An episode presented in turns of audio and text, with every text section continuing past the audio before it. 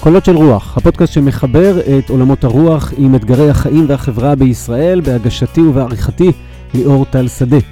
אה, אנחנו אחרי אה, שלושה פרקים שעסקו בהגותו ומשנתו של אריך פרום, עסקנו באהבה, חופש וצדק חברתי, אה, והשיטה שבה הפודקאסט הזה יעבוד היא כל פעם סדרה של שלושה פרקים סביב הוגה או נושא, ומיד לאחריה שיחה עם איש, איש או אשת ציבור מובילים בחברה הישראלית, שמובילים סוגיות שקשורות לנושא, או לנושאים שדיברנו עליהם אה, בסדרה שקדמה לכך. האורח הראשון שלנו הוא אה, מיכאל ביטון, אה, סביב הנושא של אה, צדק חברתי. אז אה, למי שלא מכיר, מיכאל ביטון היה ראש מועצת ירוחם במשך שמונה שנים, מבעצם אה, שנת 2010 עד אה, לאחרונה, 2018, אה, בבחירות שהיו בסוף השנה. מיכאל אה, החליט לא להתמודד בבחירות המקומיות אה, לקדנציה שלישית, והחליט לעבור לפוליטיקה הארצית. הוא חבר לבני גנץ, אה, היה מספר 6 ברשימת חוסן. חוסן לישראל, ושובץ כמספר 11 ברשימת כחול לבן המשותפת של חוסן לישראל ויש עתיד, כך שלמעשה, אה, אלא אם כן יקרה אה, משהו מאוד מאוד אה, יוצא דופן ולא צפוי, הוא יהיה חבר כנסת החל מהבחירות הקרובות.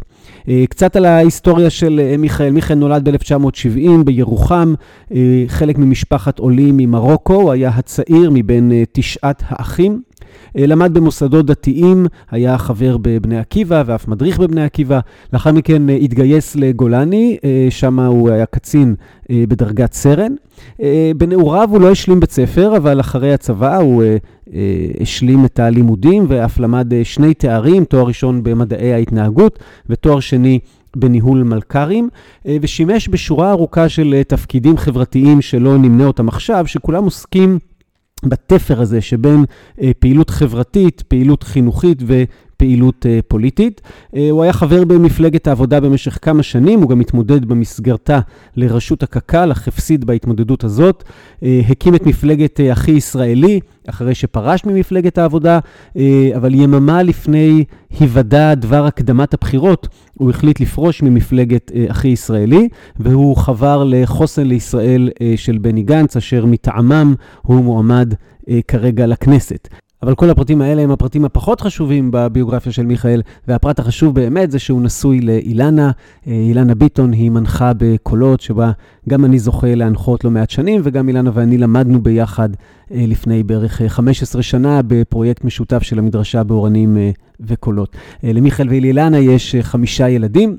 אה, ואני הדרמתי לירוחם אה, כדי לראיין את אה, מיכאל, שהוא לטעמי אחד האנשים המשמעותיים והמעניינים במדינת ישראל בנושאים שקשורים לצדק חברתי, שבהם עסקנו בפרק הקודם לפי משנתו של פרום, והנה הזדמנות לדבר עליהם במציאות הישראלית ובפוליטיקה הישראלית. צריך להגיד אולי כי זה רגיש ואנחנו בתקופת בחירות, אני אינני ממצביעי כחול לבן, ולכן הרגשתי בנוח אה, ללכת לראיין אותו מבלי אה, להיחשד בזה שאני אה, מנסה דרך הפודקאסט שלנו לקדם איזושהי מפלגה, כי זאת לא המפלגה שלי. ובאמת במהלך השיחה השתדלתי גם להציב כמה שאלות מאתגרות מבחינה פוליטית. אז רגע לפני הרעיון עם uh, מיכאל, uh, רק הערות טכניות קצרות. Uh, הפודקאסט עבר דירה מאתר אחד לאתר שני בגלל בעיות טכניות שלא אלאה אתכן בהם, אבל אם אתם נרשמתם כמנויים או כעוקבים של הפודקאסט באתר הקודם, אז אני מתנצל על הטרחה, אבל צריך להירשם מחדש. את הפודקאסט ניתן גם uh, למצוא באתר של uh, עמותת קולות ובשורה של uh, אפליקציות של פודקאסטים, ומי שרוצה פשוט לקבל הודעה בכל פעם שיוצא פרק חדש, אנחנו משתדלים שזה יהיה אחת לשבוע, אז שיכתוב לי, ויש לי גם רשימת תפוצה בוואטסאפ וגם רשימת תפוצה בפייסבוק, תגידו איפה מתאים לכם ואצרף אתכם לרשימת התפוצה.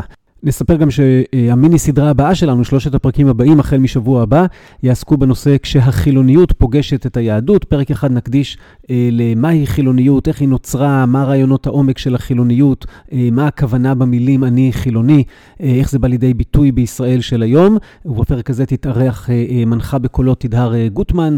אה, לאחר מכן אנחנו נקדיש פרק אחד אה, לחשיבה של ביאליק ופרק אחד לחשיבה של ברנר, ובפרקים האלה אה, יתארח אה, שי זרחי, שהוא עבורי מורה גדול ואחד מאנשי הרוח החשובים והמומחים ביותר כיום לשני האישים החשובים האלה, ביאליק וברנר. אז אנחנו מקבלים את מיכאל ביטון היום קצת צרוד, אבל הוא סולח לנו על זה ויושב לנו פה עם כוס התה שלו, אז שלום מיכאל. אהלן, ליאור. טוב, אז אנחנו בנושא של צדק חברתי, וחשבתי אולי נתחיל את השיחה שלנו אה, בבכלל לתאר מה התפיסה שלך של חברה שיש בה צדק חברתי, מה האידיאל, מה החזון. עזוב עכשיו מה צריך לעשות כדי להגיע לשם, עוד מעט נהיה בזה, אבל איך אתה משרטט לנו את החברה האידיאלית לפי מיכאל ביטון? החברה האידיאלית היא כזאת שמונעת מערכים יסודיים של ערבות הדדית. במקרא היהודי של צדק וצדקה, זה לא אותו דבר. מה ההבדל מבחינתך? צדק זה אומר שהממשל, השלטון, השופטים, תקציב המדינה, צדק חלוקתי, חלוקת האדמות, הכסף לחינוך, רווחה, כל העולם של איך קהילה מתנהלת בערכים של צדק. בעיקר הריבון, זה אולי קצת top down. Mm-hmm.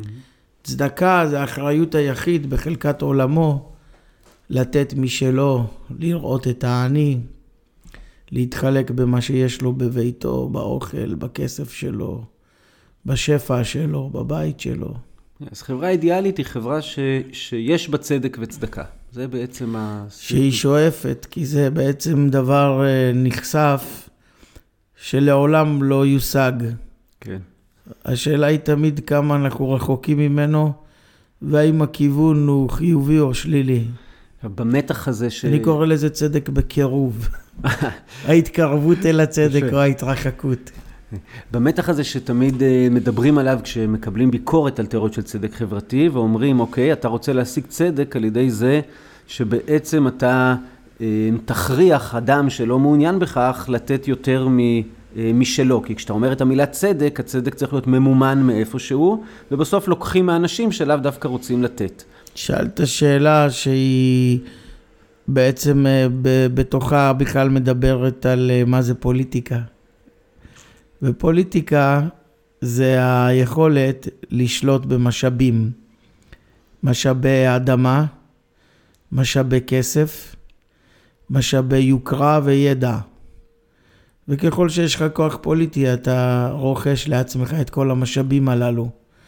ויש גם פוליטיקה שאדם רוכש כוח פוליטי כדי להעניק את המשאבים האלה למישהו אבל, אחר. אבל זה טוב? זה טוב שהפוליטיקה שולטת במשאבים? לא, זה רק מסביר לך שהשתמשת בביטוי להכריח מישהו לתת או לעשות, זה לא בדיוק זה. אלא כוחות פוליטיים שונים. הם מתנהלים באופן שהם רוצים לנכס לעצמם משאבים של קרקע, של כסף, של יוקרה, של בולטות, של נרטיב, ובמקרים מסוימים רוצים כוח פוליטי כדי להעניק את זה לקבוצות לא מיוצגות, שזה באמת אלה ששואפים לצדק וצדקה, הם אלה שרוצים כוח פוליטי, להעניק עוצמה לקבוצה שאין לה כוח פוליטי. למשל העניים בישראל אין להם כוח פוליטי, כי הם מצביעים לכולם. יש עניים אצל הערבים המון, הם מצביעים לערבים. יש עניים אצל ש"ס, מצביעים לש"ס. אה, אבל לא מדויק לכולם, אנחנו יודעים שהתפלגות ההצבעה של עניים, בוא נגיד, לא הרבה לעבודה, לא הרבה למרץ. לעבודה יש, לא ולמרץ יש. Yeah, לא, יש, הכל ללפיד יש. ללפיד אה, פחות. באחוזים. אולי לפיד זה היחיד שאין הרבה עניים שמצביעים לו, ואני גם לא יודע. כי הוא סלב, כי המניע להצבעה הוא לא רק רציונלי, מי דואג לי, אלא מי מרגש אותי ומי מספר לי סיפור שאני קונה אותו. אבל מיד גלשנו לפוליטיקה, ואתה דיברת על מה יניע אותנו לרצות צדק וצדקה. אז זה לאו דווקא צדק בכפייה. זה לאו דווקא שאנחנו נכריח את העשיר לתת גם אם הוא לא רוצה, אלא יש תובנה שהיא גבוהה יותר. שדווקא האדם שזכה לשפע, בסוף שולח את הילד שלו לבית ספר או לצבא, והוא יודע שלידו, ליד הילד שלו יש ילד שבבית אין אוכל, או אין בית, או לא היה חינוך טוב, והקיום ההדדי מוטל בספק. זאת אומרת, הרבה אנשים מבוססים, זה לא מקרה שהמחאות הגדולות והמאבקים החברתיים לא מונעים על ידי האנשים החלשים ביותר. הרבה פעמים זה מעמד הביניים. לא, אין להם משאבי זמן לחלשים ביותר. אין להם משאבי זמן, אבל למה מעמד הביניים, שלכאורה הוא מצד אחד נאבק על יוקר המחיה, אבל זה לא הנושא המרכזי שהוא יוצא למענו מהבית. זה למה? לא הנושא? לא. ב-2011 לא יצאו בשביל העניים, יצאו בשביל אה, להוריד את מחירי הדירות ולקנות אה, מוצרים בצורה נוחה יותר וטובה יותר. זה היה טריגר, אבל אם אתה בודק את הדיבור ואת הנרטיב של המחאה הגדולה, הוא כלל המון את החלשים ביותר בחברה.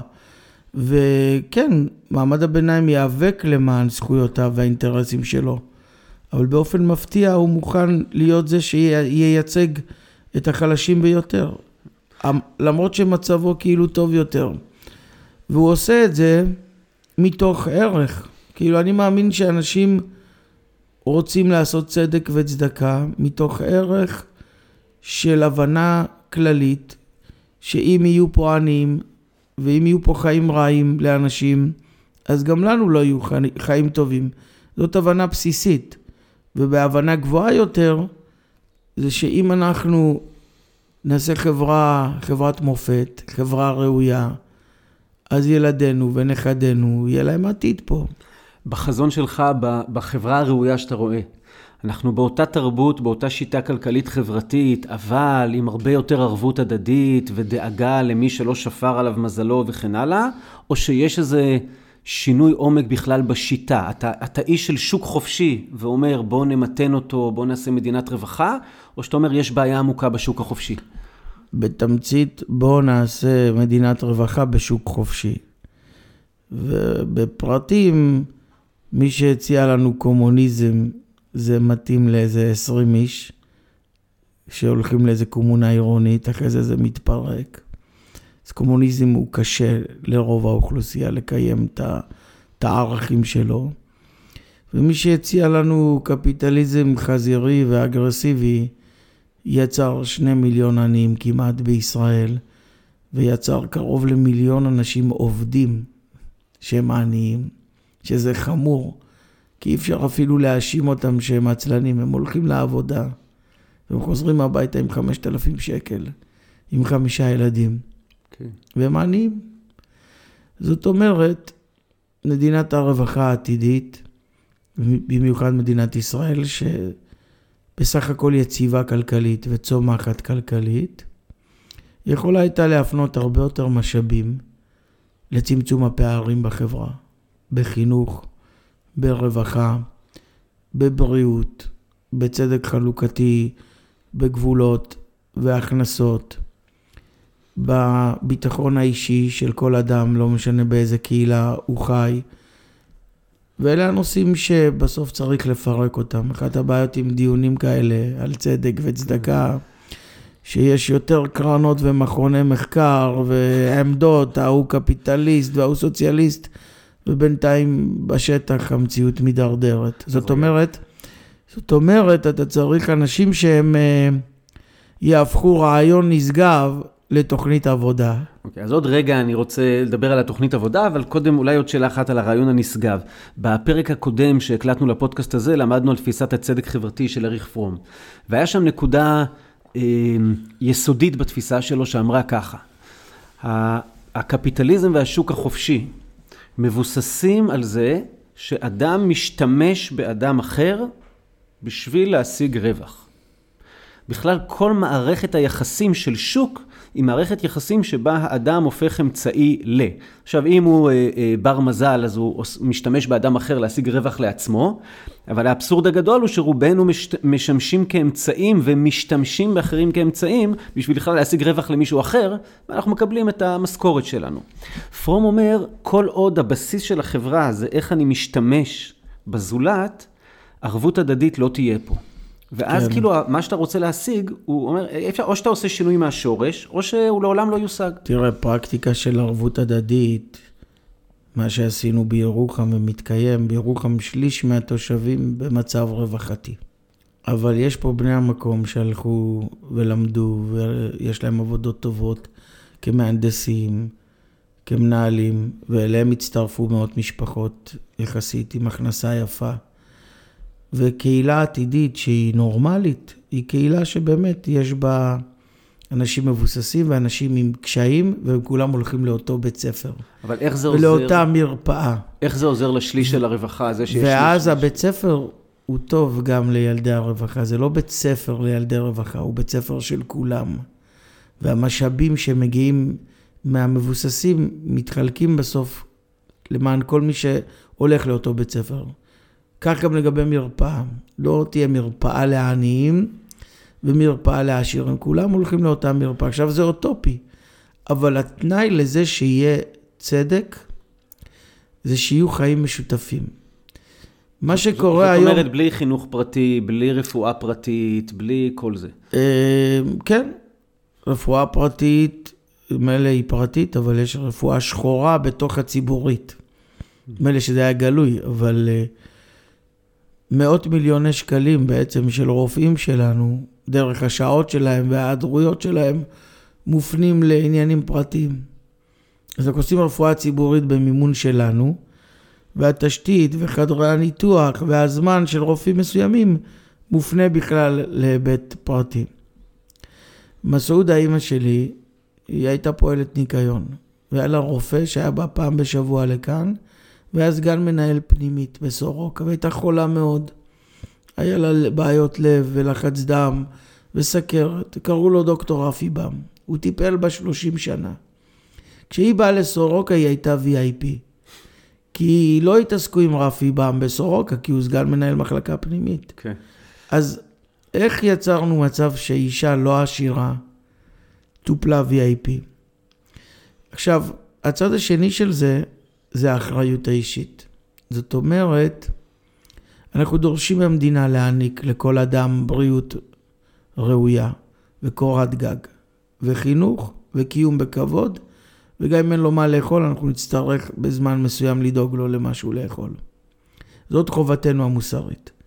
מצד שני, אנחנו צריכים לגדל דור של ישראלים ויהודים שלוקחים אחריות על גורלם, שאנחנו מעודדים אותם לעבוד ולנהל את כלכלת הבית ולנהל את החינוך של הילדים.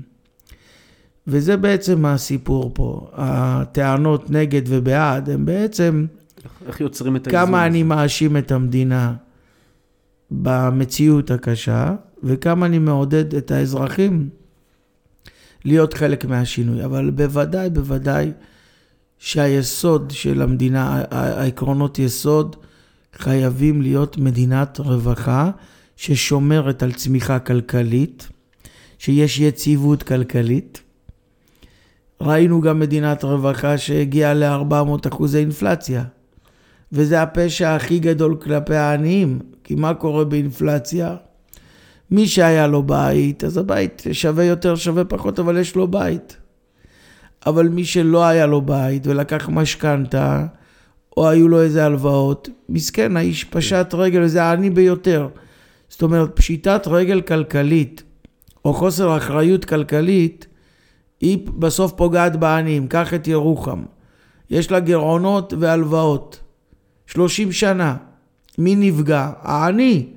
כי העירייה לא תעשה לו חינוך טוב ולא תפתח לו מתנ"ס ולא תעשה לו גן ולא תיאבק על בריאות. טוב, אז זה מביא למה שאמרת קודם, שמדברים על ערכים, אבל צריך תוכנית עבודה. ובתוכנית עבודה, כשאתה משקיע כסף ב-X, אתה לוקח אותו מ-Y.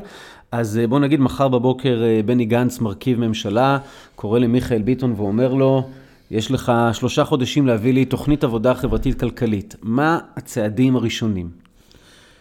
הצעדים אה, צריכים לעסוק בקיום היסודי של האדם, בנושאים שהוזנחו ולא טופלו מערכתית, והם יעלו לנו כסף. הרוב זה להגדיל את ההוצאה, חלק זה לבדוק איפה יש שוק שחור והיעדר תשלומי מיסים, זה מקורות המימון. ולפעמים גם מיסוי מסוים שהוא ייטיב עם, עם כולם. עכשיו, מה, מה התחומים? בריאות, הקיום הבסיסי שלנו. אבל מה עושים? מה עושים בבריאות? בבריאות צריך להוסיף הרבה מאוד תקנים בנגב ובגליל. שם יש חצי מכמות הרופאים והאחיות והמיטות, פחות או יותר. פר, ביחס, פר אדם, כן. פר אוכלוסייה, ביחס למרכז הארץ. צריך לחזק את הרפואה הציבורית ולבנות מנגנון שבו רופא צעיר יקבל משכורת ראויה, אבל לא יוכל לעסוק ברפואה פרטית ב-15 שנות העבודה הראשונות שלו. רגע, רק מה שאתה אומר עכשיו זה מיליארדים. רק הדבר הזה. כן, אז צריך באמת להגדיל את ההשקעות בחינוך, רווחה, בריאות, קהילה, בהיקפים של אה, כמה עשרות מיליארדים, צריך את זה. ועדיין להסתכל מה מצבנו הכלכלי והאם יש צמיחה. והאם היא מאפשרת השקעות כאלה, ואם הגז הטבעי מביא לנו יותר הכנסות וכן הלאה. כל הזמן להסתכל עם עין על זה שאנחנו יציבים ולא פוגעים ביציבות. רגע, אז איזה מיסוי מגדילים כדי אה, לממן את הדבר הזה? יש כל מיני רעיונות, אבל אה, אפילו מס ירושה שדיברו עליו פעם ולא עושים אותו. אדם בעצם כל חייו מגלגל איזשהו עושר, וזה מתגלגל ומתגלגל. אנחנו מאוד נדיבים עם חברות גדולות בינלאומיות, אנחנו נותנים להם מענקים אינסופיים, וזה טוב כדי להביא כלכלה בינלאומית. אבל אנחנו לחלוטין לא נדיבים עם עסק קטן, אנחנו נותנים לו רק הלוואה, אין מענקים. המכולת... אז זה עוד כסף, אני שואל מאיפה מביאים כן. כסף, אתה עכשיו מוציא לי עוד. יבוא כסף, כי, כי חינוך טוב מביא כסף. כי הון אנושי וזמינות של אה, מהנדסים ומתכנתים יחזק את הכלכלה, וגם... לא, מיכאל, אבל זה לא תשובה, זה גם כי... יקטין את ההוצאה. בסדר, החינוך טוב יביא כסף לא, בעוד 15 טוב, שנה. חינוך טוב יקטין את ההוצאות הרווחה. בסדר, אבל אתה איך... יודע כמה עולה ילד אה, בסיכון בפנימייה, שמוציאים אותו מהבית לשנה? בין 100 אלף ל-200 אלף שקל. כן. המדינה נדיבה. מה, מה שאתה אומר פה זה ככה, אם אנחנו נעשה את ההשקעה הנכונה, היא תשתלם מאוד גם כלכלית, לא רק אנושית, בעוד עשר שנים. לא רק זה. אבל אני שואל, אם איך במקום להוציא האלה? על ילד בסיכון, יש לנו כמה אלפי ילדים בסיכון, בין 100 ל-200 אלף שקל שמוציאים אותם לפנימייה, נוציא עליהם בקהילה בין 10 ל-20 אלף שקל, הקטנו את העלות של חינוך ורווחה, באותו כסף. כן. יש פעמים שזה לא רק להגדיל את ההוצאה. יש פעמים של לעשות את הדבר הנכון. יש פעמים גם שיש היעדר צדק חלוקתי. המדינה לא הוציאה כסף, עשיתי בג"ץ ולקחתי את עיר הבה"דים, ונוספו לי חמישה עשרה מיליון, וזה בא... לי הכוונה ירוחם עכשיו. כן, נוספו לקהילה חמישה עשרה מיליון, וזה אפשר לי במקום להתבסס על תרומות לחינוך, לעשות תקציב מאוזן ולעשות חינוך יותר טוב. תשמע, אני שומע את כל מה שאתה אומר, זה אה, קלאסיקה של אה, אה, התפיסה הסוציאל-דמוקרטית העמוקה, שהיא לכאורה התפיסה של מפלגת העבודה, והנה, אה, לא רק שאתה עכשיו במפלגה אחרת של חוסן לישראל, אלא אתם חברתם ללפיד שתפיסתו הכלכלית כמעט כן, הפוכה. כן, אבל צריך להגיד לך דבר ביקורת, דבר כן. ביקורת.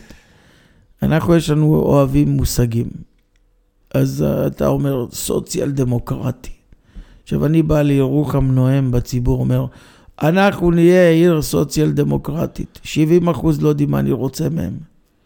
אם אני אומר להם, אנחנו נשתדל לעשות שוויון וצדק וערבות הדדית, אתם מבינים מה אני אומר? אני איתך, רק הניסיון כן. לעשות שוויון, צדק וערבות הדדית, דרך, אמרת, כן. אמרת חמש פעמים צדק חלוקתי, כן. זה רחוק רחוק מהאג'נדה של יש עתיד, אני לא מכיר לא, את האג'נדה של חוסן לישראל. אנחנו בחוסן לישראל זה כתוב במצע שלנו. אוקיי. כל התחומים האלה של בריאות וחינוך וצדק ושוויון הזדמנויות, הכל יופיע בפירוש וכתוב. והמסמרות האלה, או התיוגים האלה, שהעבודה זה צדק וליכוד זה לא צדק, זה גם לא עובד. למה? מי שעשה את הפעולה החברתית הכי כואבת, שגרמה לקריסה של קהילות בפריפריה, הוא נאלץ, זה שמעון פרס כראש ממשלה. ה New Deal הכלכלי של 85 הרג את ירוחם. היו פה הפגנות של עיירות פיתוח. בממשלת אחדות לאומית, אני מזכיר כן, רק למי ש... כן. אז וב, ובגין, הרוויזיוניסט, הוא שם פה מאות מיליונים הוא, בשיקום הוא, שכונות. הוא הוביל למצב שהיה צריך את ה New Deal. כן. הוא היה ראש ממשלה לפני. אבל הוא שם כן. מאות מיליונים בירוחם. הוא בנה גנים ומעונות ומתנ"ס. הרוויזיוניסט הזה. אז אנחנו לא צריכים עכשיו אה, להתעסק, ואגב, הכי טוב למדינה הזאת, שתהיה לה ממשלת אחדות, שתתקן את החברה. אבל יש איזו מידתיות וסבירות בדברים האלה, כאילו לא לקחת אה, מודלים תיאורטיים ולהגיד, או שאתה קפיטליסט, או שאתה סוציאל דמוקרט, ואין שום דבר באמצע. לא, יש דבר באמצע. והאמצע הזה אני מחויב לערכים של שוויון הזדמנויות, של צמצום פערים, ואני יודע את חשיבות ההייטק, ואני יודע את חשיבות היזמות, ואם יש יזמים צריך לעודד אותם, והם יובילו את הכלכלה, ואנחנו לא נשכח את החלש ביותר. והשפע הזה שנובע מההייטק, הוא לא הגיע לירוחם. עד שבאתי לתפקיד, לא היה פה כלום בהייטק. עכשיו 50 איש עובדים פה בהייטק. הדור הבא של העולים, שלא יכולים היו ללמוד פיזיקה ומתמטיקה ואנגלית ברמה גבוהה, ולהיות רלוונטיים להייטק ולהשתפשף בחוויית הייטק. עשינו להם רובוטיקה ומובילים בעולם. ואז עכשיו יש לי פה הון אנושי מתאים להייטק, אבל אין לי עבודות להייטק. כי הייטק נתקע בגדרה עד אה, חיפה, ירושלים, תל אביב. ההייטק הזה, הנפלא הזה, הוא צריך להגיע למצפה רמון, לדימונה, לירוחם. אז זה לא תמיד להגדיל את ההוצאה, אלא לחלק את השפע שקיים במדינה באופן קצת שונה, שההזדמנויות שיש בנגב ובגליל יהיו דומות, קרובות. אני לא מאמין בשוויון מוחלט. אני לא מאמין שהממשלה הזאת תגמור את הבעיות של בריאות וחינוך. אני מאמין בספינה כזאת. יש ספינה שנקראת מדינת ישראל, והיא שטה בים, ויש לה יעד אחד. ויעד אחד זה ניכור ואי שוויון ואי לקיחת אחריות על החלשים ביותר ורק טיפול בסימפטומים של עוני, כן? תוכנית לנוער וילדים בסיכון, תוכנית לאלימות, עיר ללא אלימות. במקום ללכת לבית ספר, לגן, למעונות, ליסודות, למשפחה. הספינה הזאת נעה לאי שוויון שנים רבות. היא נעה לניכור בין קהילות. היא נעה לכך שאין לנו נרטיב היסטורי יהודי של צדק וצדקה. ואם אנחנו רוצים לתקן את החברה, ייקח לנו 10-20 שנה לראות ספינה ששינתה כיוון. והדבר הזה הוא סיזיפי. הוא לא סיסמאות עכשיו, אלא עבודה קשה על כל תחום, על כל סעיף. זה מה שעשיתי בירוחם, ירידה לפרטים. וזאת המטרה וזה מה שהייתי רוצה, ואני אפעל גם ברמה הארצית. יש לנו בפודקאסט, אני אומר יש לנו, אבל זו פעם ראשונה, אז אתה אה, בשפן הניסיון, אה, שאמרנו שנעשה אה, טקסט בהפתעה, זאת אומרת, תוך כדי שיחה עם איש ציבור, נשלוף טקסט. סליחה, זה פחות חוכמה, כי אתה מכיר את ארון הספרים היהודי ואולי גם את הטקסט הזה. אבל נשלוף טקסט, נקרא אותו ביחד, ונראה אם הוא עוזר לנו לשיחה, או מעלה איזה אתגר שלא דיברנו עליו. אז יש פה טקסט, אני אקרא אותו, כי יהיה בך אביון מאחד אחיך באחד שעריך בארצך, אשר אדוני אלוהיך נותן לך. לא תאמץ את לבבך ולא תקפוץ את ידך מאחיך האביון, כי פתוח תפתח את ידך לו, והבט תעביתנו די מחסורו אשר יחסר לו. עכשיו, על הדי מחסורו אשר יחסר לו, נכתב הרבה, כי לכאורה הפסוק יכל לעצור בדי מחסורו, ולמה הוסיפו אשר יחסר לו, וזה בעצם הטקסט שעליו אני רוצה לדבר. אז יש אה, מדרש תנאים שאומר ככה, אשר יחסר לו, הכל לפי כבודו, אפילו סוס לרכוב עליו ועבד לרוץ לפניו. אמרו עליו על הלל הזקן שלקח לעני בן טובים, יעני עני שירד מנכסיו, שלא היה עני מלידה, שלקח לעני בן טובים אחד סוס לרכוב עליו ועבד לרוץ לפניו, שלא היה יכול לאכול עד שיהא מתעמל והעבד משמשו. פעם אחת לא מצא עבד לרוץ לפניו, ורץ לפניו הלל עם שלושה מילין. זה, זה הטקסט שעושה לנו פה איזה מהפכה. מה, מה, תגיד מה אתה חושב על מה שהלל עשה. אני, בשבילי הטקסטים האלה הם לא אה, לימוד, הם תוכנית עבודה. כאילו, הם מניעים אותי לפעולה. אבל זה הפוך ממה שאמרת. כן, לא בדיוק. לא. קראת פה שתי אמירות. אמירה אחת אמרה, די מחסורו אתה מצווה להחיותו. קיום בכבוד, ואין אתה מצווה עליו לעושרו. אומרת, הוא לא עכשיו אה, יהיה לו וילה ואוטו, אבל יהיה לו בית וחשמל ומים ואוכל. זה מסתדר לנו, כן. אבל החלק של הלל השני של הלל עוסק, זה הגזמה תלמודית, שבאה ואומרת, העני הזה, הוא היה כמוך, הוא יכול היה להיות אתה. הוא קצת ג'ון רולס, זה מסך הבערות. אם רצית להיוולד, באיזה מדינה היית רוצה להיוולד, באיזה אופן, שלא משנה איפה נולדת, ובאיזה תפקיד, מצבך יהיה טוב. זה מסך הבערות של ג'ון רולס. לא, אז מה אומר הלל הזקן? אומר, אדם עשיר וירד לעוני, כבודו, הזהות שלו, אנחנו מתייחסים אליו בפטרונות, אנחנו מאשימים אותו בעוני. האיש הזה ראוי לחיות, כן, בעולם אידיאלי, ללא הגבלת משאבים, שניתן לו סוס ונוליך אותו, שאני הלל יוליך אותו. לא, רגע, רגע, אבל זה עולם לא אידיאלי, עם הגבלת משאבים, ובכל זאת נותנים לו סוס.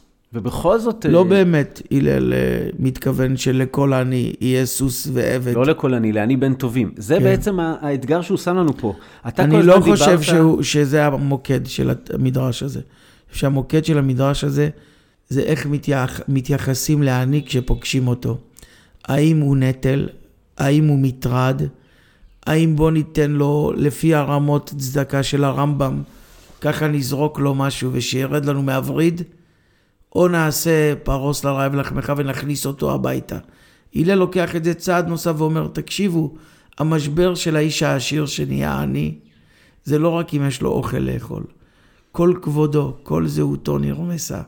אם אתה רוצה לתת לו קיום בכבוד, הוא צריך להרגיש מלך. עכשיו, לא באמת יש לנו סוס ועבד לכל אחד, אבל הדיבור אליו, הפנייה אליו, היחס אליו, הוא בגובה העיניים. כמוני, כמו הלל. האיש הזה שהוא עני מולי, הוא כמוני. ויש את ההפך בתלמוד, שאותו רב הולך לעיירה ורואה איזה פיסח ואומר לו זוז הצידה, ואומר לו לך אמור למי שעשני. לא, הוא, הוא פוגש אדם מכוער, אז כן. הוא אומר לו, כמה מכוער אתה? הוא אומר, לך כן. אומר לו, מה שעשני, כמה מכוער כלי זה שעשית. יפה, כן. זה חילוני תלמיד חכם, בלי עין הרע. בפודקאסט של קולות, זה לא... אשריך, כן, בלי, ולמאזינים אין לו טקסט מול העיניים. כאילו בור סוד שאינו מאבד טיפה.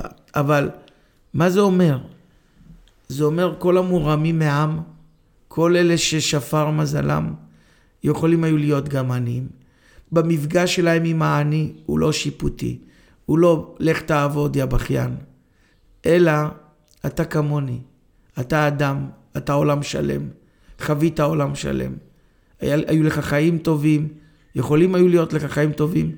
אני פועל למענך ואיתך בגובה העיניים. רגע, אני אבל... כמוך. בוא, בוא נלך לתוכנית עבודה. אתה שר רווחה, אתה מתייחס אותו דבר לעני בן טובים ולעני שנולד עני, או שיש הבדל? אותו דבר. אז זה, לא, אז זה מנוגד להלל שאומר, לא, לא, לפי כבודו, אני לא מתייחס אותו דבר. אני חושב שזה לא הדגש בתלמוד, אבל זה טוב, אתה לא, יודע. אבל מותר לחלוק 70 פנים לתורה, כן? אבל uh, אני חושב שהלל לא מציע פרקטיקה, אלא מציע תובנה התנהגותית או יחס. זאת ההצעה שלו פה, איך להתייחס. אוקיי, עוד אבל, שאלה. אבל אני רוצה לחבר רק למשפט אחרון על הלל, שזה שיעור גדול בפנייה אל אנשים. זאת אומרת, בצניעות שלנו, כדי לעשות תיקון ברווחה, כשאתה בא למטופל רווחה, אתה אומר לו, אתה לא מנהל את כלכלת הבית, ואתה בזבזן, ויש לך טלפון, ועשית פן, ואתה זה. הוא לא איתך. אולי באמת הוא פעם היה עשיר והיה לו פן, והוא צריך את הטלפון. הוא, התיקון לא בא משם. אתה בא ואומר לו, אני מבין, המצב קשה. בוא נצא לדרך יחד. בתהליך, מה אפשר לעשות? איפה נחסוך? איפה נוסיף? איך תצא לעבוד? מה יעזור לך? אני מזכיר את העבודה של עמותת פעמונים, העבודה היפה שהם עושים. בדיוק, וכוללנית. זאת אומרת, אני בא אל המשפחה, אני לא אומר לו, יא בטלן, לך לעבוד. אני אומר לו, בוא ננתח יחד את המספרים, בוא אתה תקבל החלטות על החשבון שלך. בוא תראה שאתה יכול לקנות טלפון זול יותר. בוא תקטין את ההוצאה על הרכב למען העתיד.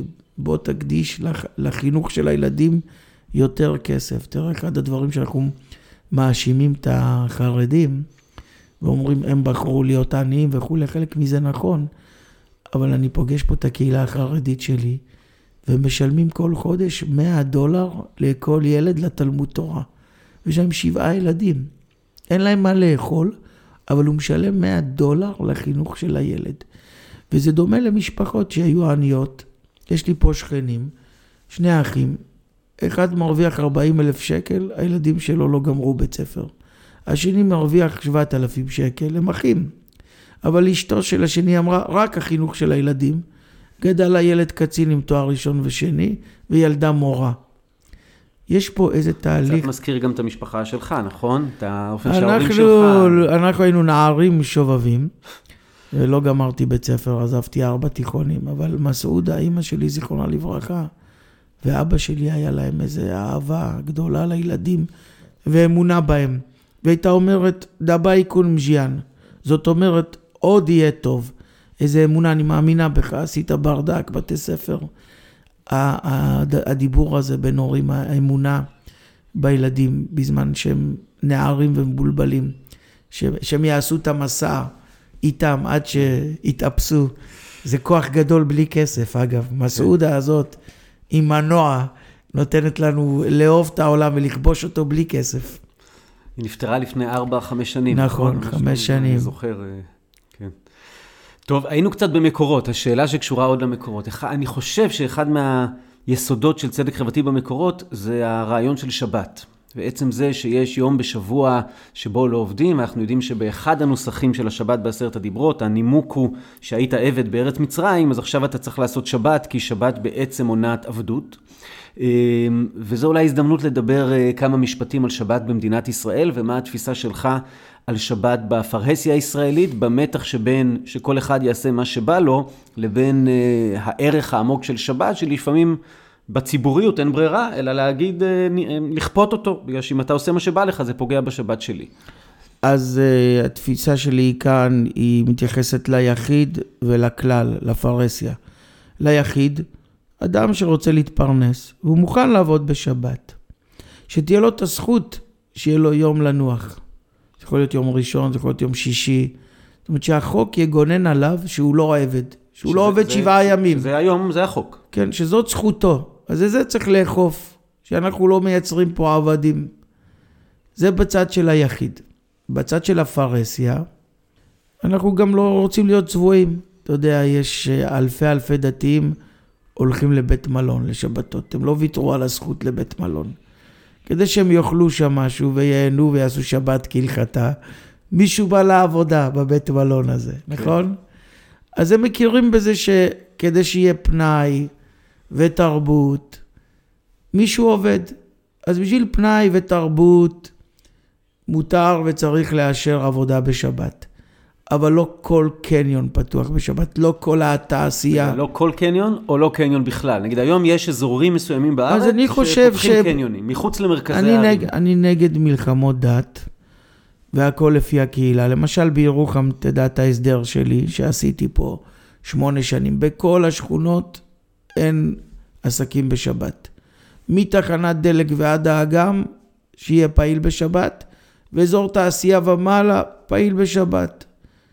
מפעל. מי שרוצה. כן, כן, כן.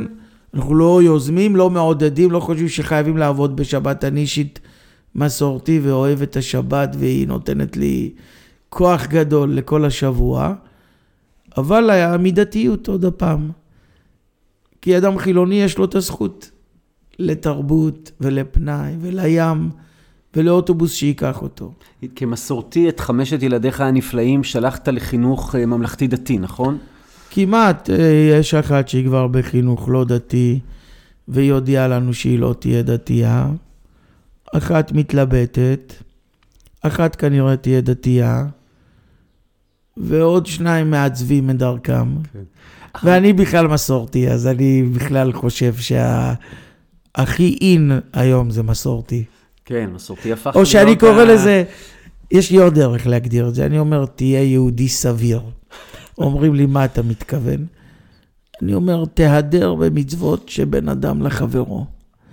וככל שאתה פנוי, תתחיל להדר במצוות שבין אדם למקום. אם בא לך טקסט יומי, תלמד, ותפילה יומית, ושלוש תפילות, ותקפיד על כשרות, זה בין אדם למקום, אין הגבלה. ובתנאי שהיסוד של יהודי זה הידור במצוות שבין אדם לחברו. הקפדות גדולות על זה, החמרות על בין אדם לחברו, וחופש להדר בבין אדם למקום, זה נקרא יהודי סביר. אה, אה, אני חוזר רגע לחינוך, בסדר? אה, אני יודע שלך, בחינוך הממלכתי-דתי, לפחות לפי נתונים ומחקרים של מכוני מחקר היום, בכל ילד בחינוך הממלכתי-דתי מושקע הרבה יותר מבילד בחינוך הממלכתי. אני יודע שלך יש תפיסה קצת שונה על איך לחלק את המשאבים בתוך החינוך. היום הבנתי שהיה ראיון עם סמוטריץ' שדיבר על זה שכשתיק החינוך יהיה אצלהם, וכנראה שזו הבטחה שהוא יהיה אצלהם, הם דווקא ימשיכו את הקו הזה, הוא חושב שצריך להשקיע יותר בחינוך הממלכתי-דתי. דתי מבחינוך הרגיל, איפה אתה בסיפור הזה? אתה מציין אה, אי שוויון אחד בין חינוך ממלכתי דתי לחינוך ממלכתי. אתה יודע למה יש אי שוויון כזה? חוזר לראשית ה... איך זה נקרא? פודקאסט? פודקאסט, כן. פודקאסט, אה, למדנו את זה היום. שם דיברנו על פוליטיקה שהיא בעצם חלוקת משאבים. אז הציונות הדתית אה, לא הייתה טיפשה, ושמה את ראשיה, את זבולון המר ואת בנט, תמיד במשרד החינוך, כדי להשפיע על משאבים, אבל יותר חמור מזה. כשאתה מסתכל על איך מחולק משרד החינוך, יש לך ככה, יש לך חמ"ד, חינוך ממלכתי דתי, אגף, יש לך אגף לחינוך עצמאי אשכנזי חרדי, ואגף לאל המעיין, ויש לך אגף לחינוך התיישבותי, כפרי. אבל אין לך אגף לחינוך ממלכתי. זה האגף שנדפק. Okay. כן. אז בהחלט צריך לתת יותר לזרם הממלכתי כדי לצמצם פערים. אבל הפער האמיתי הוא בין אה, מי שגר ברהט למי שגר בתל אביב, בין מי שגר בבת ים למי שגר בראשון. בת ים העיר יכולה בגלל הארנונה שלה ובגלל התשתיות שלה להשקיע בילד תוספת תקציבית של כ-15,000 שקל בשנה. ראשון לציון. ראשון, אמרת בת ים. לא, ראשון 13,000, תל אביב 15. כן. ובת ים מוסיפה רק 6,000. וירוחם יכולה להוסיף, בגלל שהיא לא עשירה מוניציפלית, 3,000. אז מה עושים? אז גייסתי עוד 3,000, ונלחמתי במדינה וגייסתי עוד 2,000. זה כראש מועצה, מה עושים כשר חינוך? צריך תקצוב דיפרנציאלי. מה זה אומר? לתת לקהילות האלה יותר תקציב לחינוך. זאת אומרת, ככל שהמועצה... עכשיו, הוויכוח הוא האם את הקיים מחלקים אחרת, או מוסיפים לקהילות הללו. והתשובה היא גם וגם.